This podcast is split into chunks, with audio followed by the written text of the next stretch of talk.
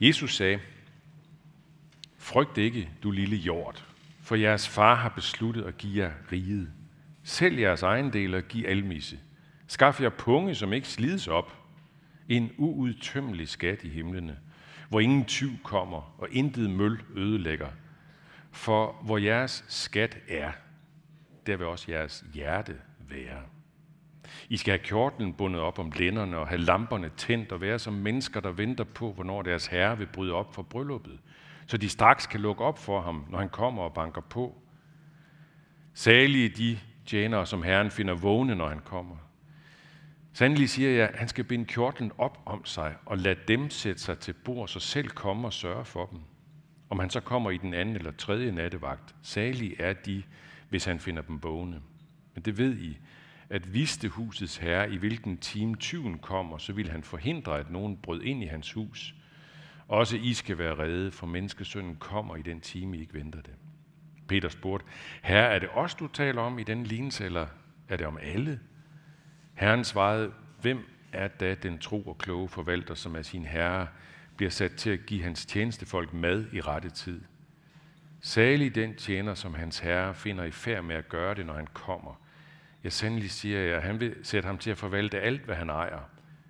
Men hvis den tjener siger som så, min herre lader vente på sig, og derpå giver sig til at slå karlen og pigerne og spise og drikke og fylde sig, så skal den tjeners herre komme en dag, han ikke venter, og en time, han ikke kender, og hugge ham ned og lade ham dele skæbne med de utro. Den tjener, som kender sin herres vilje, men ikke har forberedt eller gjort noget efter hans vilje, han skal have mange pryl. Men den, som ikke kender den, og som har gjort noget, han fortjener straf for, han skal have få pryl. En hver, som har fået meget, skal der kræves meget af. Og den, der har fået meget betroet, skal der forlanges så meget mere af. Det er en meget, meget mættet tekst, synes jeg, øh, med, med rigtig mange sådan vinkler og ting og sager i. Mange øh, forskellige billeder og, og sådan hele eller halve lignelser, som kan være lidt svært at binde fuldstændig sammen. Men der er en rød tråd i det her. En rød tråd, jeg kommer til flere. Der er en. Og det er, at der jo er noget, at den, den åbner for en ufattelig håbefuld, håbefuld horisont for det liv, vi lever nu. For det jordiske liv. Intet møl ødelægger, for eksempel siger han. Det blev jeg så glad for, da jeg læste det, fordi min gamle Færø-trøje, som ganske vist er lidt gammel og hullet og slidt, den blev næsten et af møl her forleden. Det blev jeg virkelig ked af. Den har en masse minder for mig. Nej, prøv at høre. Der er noget, der, der er bedre i det her, og det er det, han siger, at øh, min far har besluttet at give jer riget. Give jer riget. Vi fatter overhovedet ikke omfanget af det. Eller for eksempel det, han kalder det for en uudtømmelig skat. Eller det, han siger, han, hvem? Gud, skal binde kjortlen om, op om sig og lade dem sætte sig til bords og selv komme og sørge for dem. Vi fatter ikke omfanget af det. Det, det, det gør vi simpelthen ikke. Og dog tænker jeg, at måske fatter vi lidt af det, når vi oplever de allerskønneste, lykkeligste stunder i vores liv. Når vi gribes af fra tid til anden af sådan en enorm lykkefølelse i det her liv, så har vi en lille forsmag på det, der kommer. Sådan er det. Jeg har nok nævnt det før, men øh, jeg anbefaler det igen. En roman af Marilyn Robinson, øh, Gilead. Hun har lavet, nu, efterhånden nu er det blevet en fiologi, der er kommet fire stykker, der er lige kommet en ny igen. Hun er sådan en Nobelpriskandidat. Men den kom altså for en del år siden, Gilead på Gyldendal Forlag. Jeg kan anbefale den. En vidunderlig roman, hvor hun formår at, at, at, at åbne for den her fantastiske sammenhæng mellem det jordiske og det himmelske. Og på et tidspunkt, så der er sådan en, en gammel præst, der reflekterer igennem hele romanen. Og på et tidspunkt, så sidder han og tænker lidt over noget, som hans ven Bofton sagde på et tidspunkt. Prøv at se citatet. Bofton siger, at han får flere forestillinger om himlen for hver dag, der går. Først og fremmest tænker jeg bare på verdens herligheder og ganger med to, sagde han. Hvis jeg havde energi til det, ville jeg gange med 10-12 stykker, men to er mere nok til mig. Ja, yeah det kommende livs herlighed, ganget med to eller 22 eller 2 millioner. Øh, en af mine øh, yndlingsprædikanter i mange år, det var en, som nogle af jer sikkert kender til, øh, ham som døde i 2016, Hans Erik Nissen, der var øh, højskoleforstander i Hillerød. Øh, han, der, var, der var en, som fortalte mig, at når folk de sidste 14 dages tid kom og besøgte ham, inden han døde, så sagde han altid til dem, når de gik igen, hils derhjemme og sig, at jeg ligger og venter på livet. Ja, yeah en uudtømmelig skat i himlen, siger Jesus. Alt andet i det her liv er udtømmeligt. Det ved vi. At det, det ved vi for eksempel bare alene i det forhold, at vi jo har en meget, meget langsom, sådan slow motion-agtig øh, fornemmelse af det.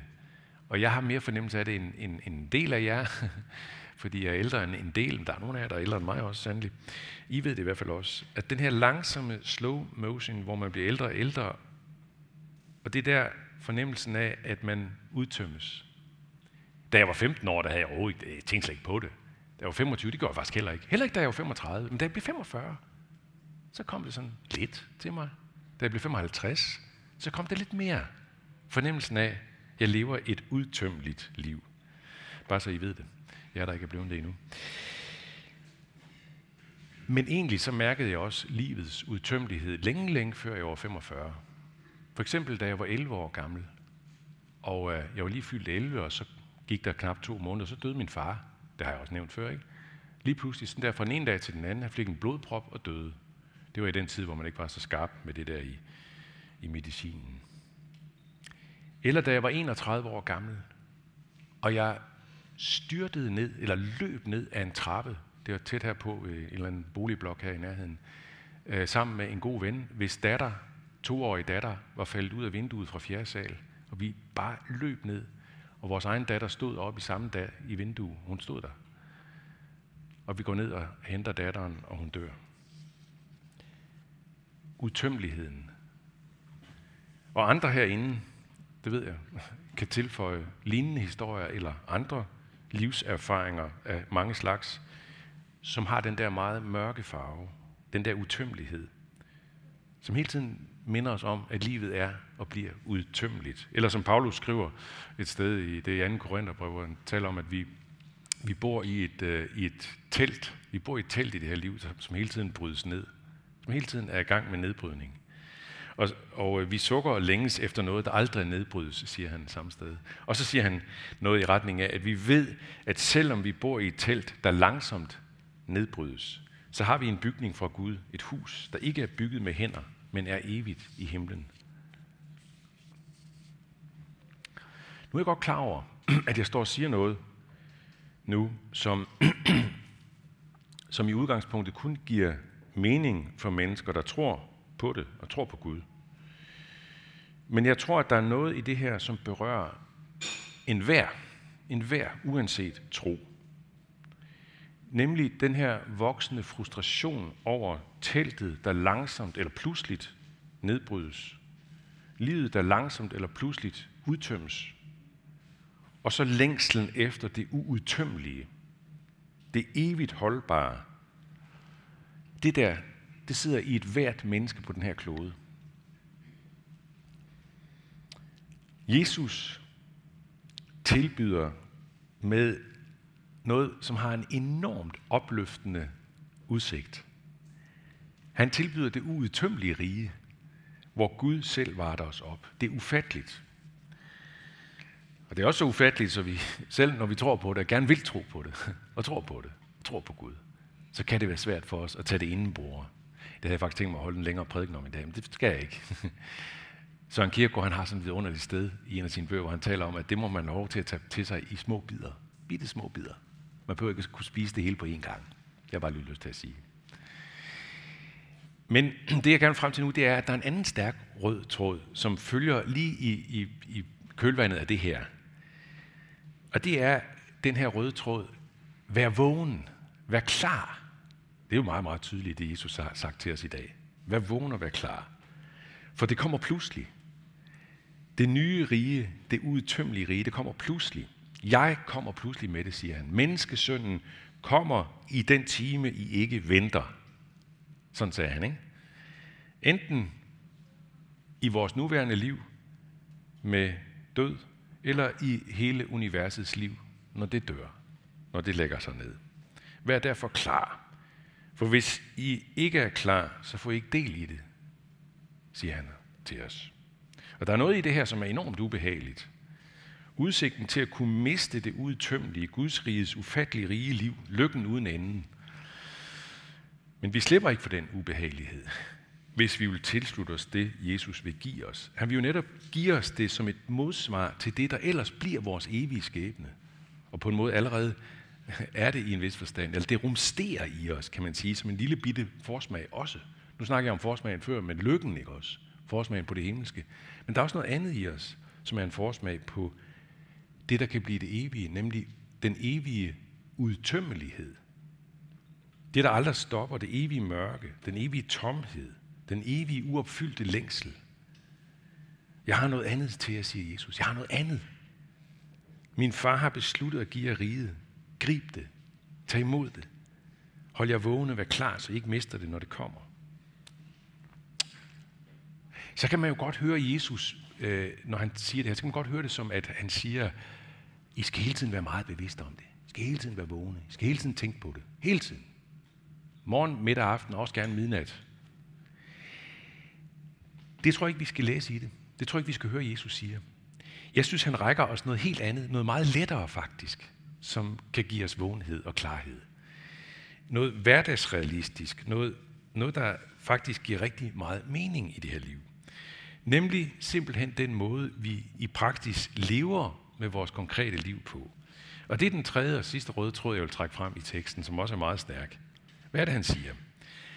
Han siger, jeres vågenhed, den viser sig i den måde, I lever jeres liv på. Og der siger han jo så i sidste del af det, vi hørte, der siger han noget med særlig adresse til Peter og hans venner, apostlene, som har et særligt ansvar, som Jesus har givet dem. Men så siger han også noget, som gælder os alle sammen. Noget meget jordnært og konkret. Noget, der simpelthen handler om, hvordan vi takler vores, tro det eller ej, materielle ejendom. Alt det, der er bundet op i penge. Vågenheden handler simpelthen om at give slip på bundetheden til vores livs meget materialistiske side. Jesus rammer virkelig noget midt på skiven. Vi er i den grad bundne af vores penge begær. Jeg ved godt, at nogle af jer er så unge, og nu skal jeg jo holde en gudstjeneste her 12.30, og der kommer nok endnu flere unge. Jeg ved godt, at nogle af jer er så unge, at, at, at det ikke rigtig konkret kan binde jer særlig meget nu, for de har ikke ret mange penge. Altså, jeg har SU, eller hvad ved jeg, altså sådan noget der, ikke? Så det binder ikke så stærkt endnu. Men jeg advarer jer, det kommer. Det kommer. bare rolig. Eller bare urolig. Øh, sidste søndag, der, der brugte jeg et udtryk i min prædiken, øh, som jeg havde fra en avis, skønhedstyranni. Det her med den kosmetiske kirurgi, som er blevet til sådan en skønhedstyranni. I dag, der vil jeg bare bruge et andet udtryk om tyranni, nemlig pengetyranni. Eller som øh, øh, vi satte det som øh, tema for, for, for den her gudstjeneste. Money, money, honey, honey. Hvor, hvor er det egentlig fra? Jo, er det, kan I ikke huske det? Abba. Abba. Øh, der havde den her money, money. Prøv lige at se øh, teksten omkvædet i den sang, de lavede for mange, mange år siden. Jeg tror, det er tilbage i 70'erne. Money, money, money must be funny in the rich man's world. Money, money, money always sunny in the rich man's world. Aha. All the things I could do if I had a little money. It's a rich man's world. It's a rich man's world. Jeg ved ikke helt, om det er rigtigt, det jeg siger, men jeg har en fornemmelse af, når man læser teksten, at den er lidt selvironisk fra Abbas side. Jeg ved det ikke. De var jo meget succesfulde og velhavende uden tvivl. Men den der ironi, som der måske er i teksten, den flugter jo meget med nogle ligefremme, meget ikke-ironiske udsagn, som jeg læste i en bog om, om det her. Nu skal jeg lige vende lidt tilbage til den bog der, men, men der er nogle af de allerrigeste folk i begyndelsen af det 20. århundrede, som har nogle meget direkte udsagn om, hvad rigdommen gjorde ved dem. Prøv lige at høre, I får lige tre citater. For det første, John Jacob Astor. Han var den rigeste mand i begyndelsen af det 20. århundrede, den rigeste mand i verden. Han sagde engang sådan her, jeg er den ulykkeligste mand på jorden. Så var der ham der, som I sikkert har hørt om, den første milliardær i verden i amerikanske dollars, vel at mærke. John D. Rockefeller, det var ham der med oliehaløjet der. Hvad sagde han? Han sagde, jeg har tjent mange millioner, men det har ikke bragt mig lykke. Og så var der ham, som hører lidt længere hen, Henry Ford, ham der lavede Ford-biler. Kæmpe stor milliardær, ikke? Han sagde sådan her, jeg var lykkeligere, da jeg arbejdede som mekaniker.